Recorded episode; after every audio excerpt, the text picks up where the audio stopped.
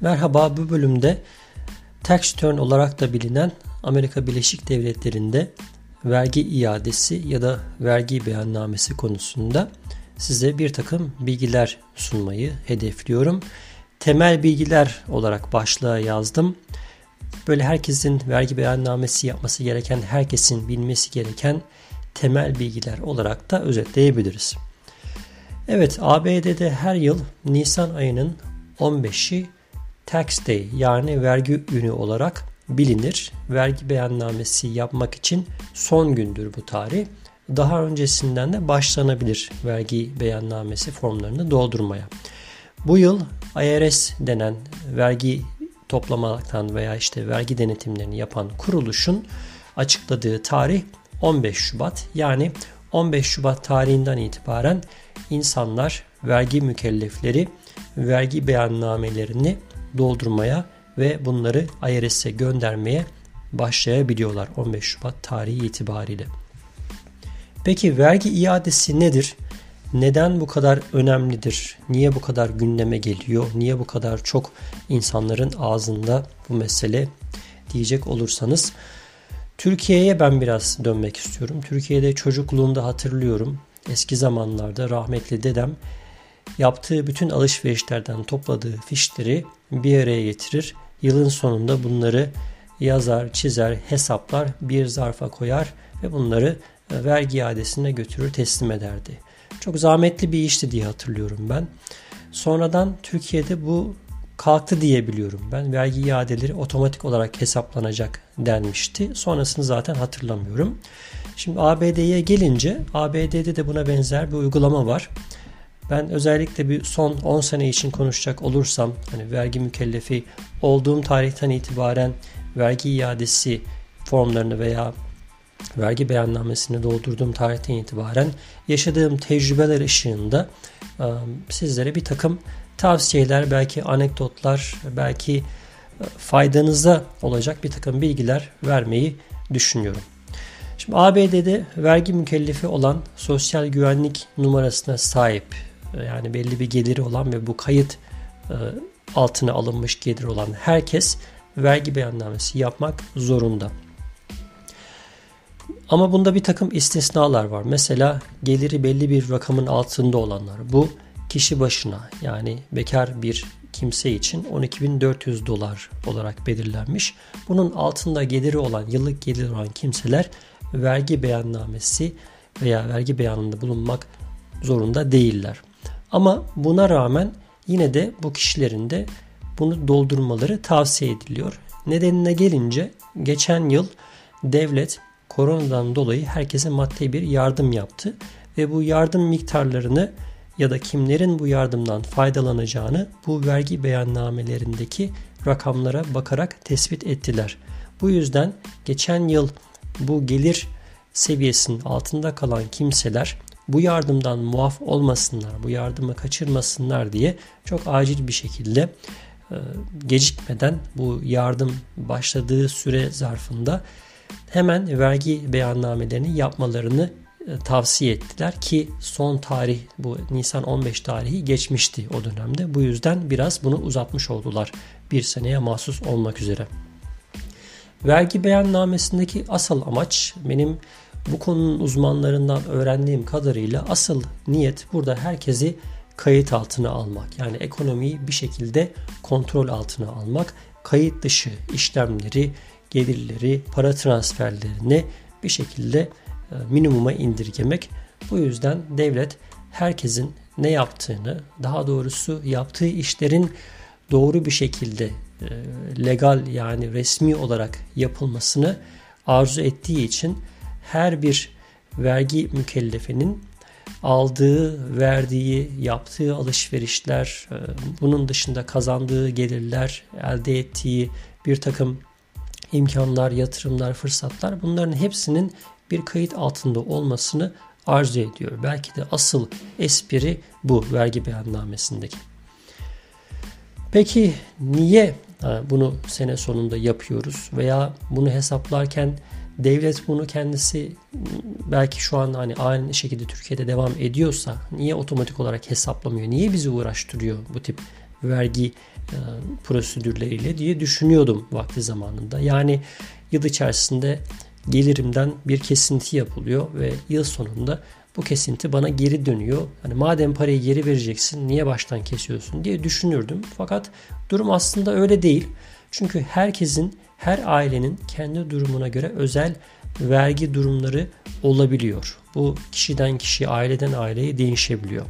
Mesela bir iş yerinde çalışıyorsunuz. Çalışmaya başlarken W4 dedikleri bir belgeyi doldurmanız gerekiyor. Burada evliyim, işte şu kadar çocuğum var, eşimle beraber vergi beyanında bulunacağız veya evin reisi benim gibi bir takım bilgileri giriyorsunuz. Sizin bu girdiğiniz bilgiler ışığında federal ve yerel hükümet maaşınızdan belli bir miktarda kesinti yapıyor. Daha sonra yıl sonunda evli veya bekar olmanıza göre ödemeniz gereken vergi miktarı hesaplanıyor. Yıl boyunca yapılan kesintiler, maaşınızdan yapılan kesintiler eğer yıl sonunda sizin gelir durumunuza göre yapmanız gereken, yapmış olmanız gereken vergi miktarından mesela fazlaysa kesintiler bu durumda vergi iadesi alıyorsunuz. Ama yıl boyunca yapılan kesintiler eğer sene sonundaki ödemeniz gereken vergi miktarından az ise bu durumda da sizin vergi borcunuz oluyor ve yıl sonunda bu belirlenen vergi beyannamesinde tespit edilen o farkı devlete ödemeniz gerekiyor. Yani buradaki amaç şu. Herkese bir şekilde düşen her aileye veya şahsa düşen belli bir vergi oranı var. Bu eyalet bazında ve e, federal hükümet bazında belirlenmiş. Eğer bu limiti e, doldurmuşsanız, fazla vergi ödemişseniz bu fazla ödediğiniz vergiyi geri alıyorsunuz. Eğer az vergi ödemişseniz buradan da vergi borcunuz çıkmış oluyor.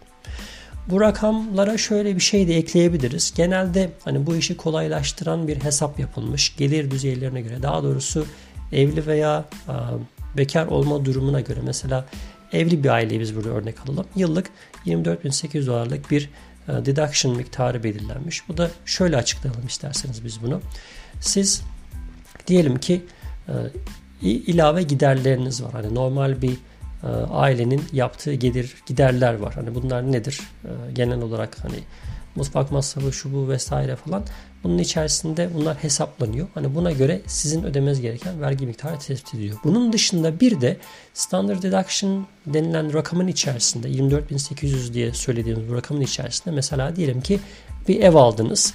Ev aldığınız için e, mortgage borcu ödüyorsunuz ve mortgage'in içerisinde tabii bir faiz oranı var.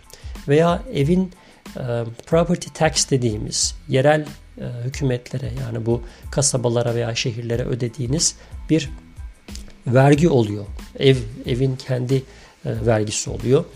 Bunun dışında diyelim ki donationlar dediğimiz bir takım bağışlarda bulundunuz. Bunlar tax deductible olarak da düşünülebiliyor. Böyle yardım kuruluşlarına bağışlarda bulunur. Bunlar bir ek gelir, ek gider olarak düşünülüyor sizin cebinizden çıkan. Dolayısıyla eğer yapılan bu ek giderler mesela diyelim ki bu mortgage interestiniz çok ciddi bir yekün tuttu.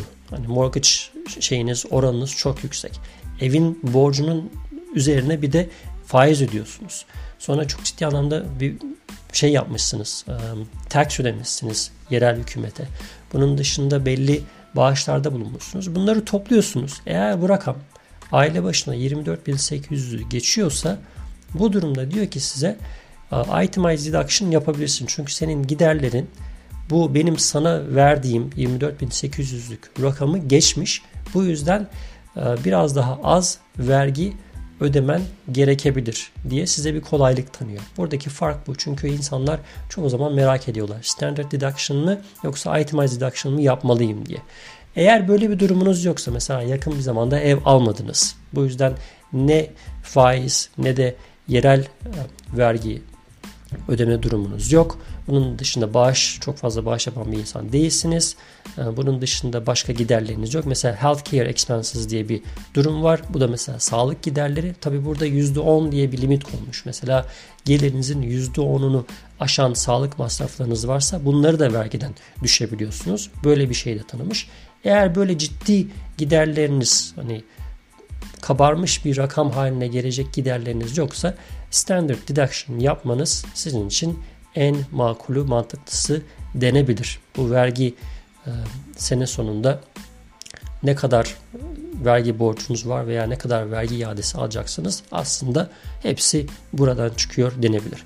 Peki bu bütün bu karmaşık işlemleri nasıl yapacaksınız? Hani e, diyelim ki hayatınızda ilk defa Amerika'da vergi beyannamesinde bulunacaksınız ve bu detayları bilmiyorsunuz. Yani gerçekten bu detayları öğrenmek de zaman alabiliyor. Ne yapabilirsiniz? İlk defa yapıyorsanız mutlaka yardım alın. Tanıdığınız bir arkadaşınız olabilir. Hani ABD'de uzun zamanlar yaşamış birisi olabilir. Veya bir muhasebeci olabilir. Genelde muhasebeciler 100 dolar, 150 dolar bir ücret alarak bu işi yapıyorlar. Ama hani muhasebeci tutmak istemiyorum. Ben kendim yaparım, bu işi öğrenirim diyorsanız bazen bunu hani bir takım hatalar yaparak, yaparak da insan öğrenmiş oluyor. Zamanla mesela daha tecrübeli hale geliyor. Fakat TurboTax gibi web siteleri var. Bunlar bu software'de sizden almasını istediği tüm belgeleri size soru şeklinde yönelterek, rakamları girerek tabi elinizde belli belgelerin olması lazım bu rakamları doğru bir şekilde girebilmeniz için. Belki 30-40 dolar bir ücret ödeyerek bu software firmalarına kendi verginizde yapabilirsiniz. Ama benim tavsiyem gerçekten ilk yıllarda özellikle meseleyi anlama adına ya birisiyle beraber bilgisayarın başına oturmak TurboTax'ten yapacaksanız dahi yine birisiyle beraber o software programını kullanarak yapmak veya dediğim gibi bir muhasebeciyle çalışmak en mantıklısı. Bazen e, hani Amerika'da ilk seneniz olmasa dahi bazen işleriniz karışabiliyor. Yani araya mesela geçen yıl e, işsizlik maaşı alan insanlar oldu. Hani bunların vergi beyannamesinde nasıl doldurulacağına bir takım karışıklıklar olabiliyor. Veya aynı anda 2-3 iş yapmış olabilirsiniz. Hafta sonları iki iş yapıyor olabilirsiniz. Eşiniz çalışmış olabilir. Hani eşiniz hatta başka bir eyalette çalışmış olabilir. Hani böyle karışık vergi durumlarına eğer muhatap bırakılıyorsanız bu durumda da yine yardım almanızı tavsiye ederim. Çünkü yarın öbür gün başınız ağrımasını istemezsiniz. Ne olur? IRS'ten bir soruşturma gelebilir. Genelde IRS ağır çalışan bir firma, devlet kurumu tek tek bütün bu vergi beyannamelerini incelemeleri de tabi zaman alıyor. Neticede sizin adınıza IRS'e bilgiler gidiyor. Siz kendiniz bu vergi beyannamesinde bu bilgilerle örtüşecek rakamlar, veriler girmeniz gerekiyor. Eğer bunlar birbirini meç etmezse yani örtüşmezse bu durumda IRS arkanızdan size soruşturma gönderebiliyor. Diyelim ki bir yıl siz belli bir gelirinizi beyan etmeyi unuttunuz farkında olmadan.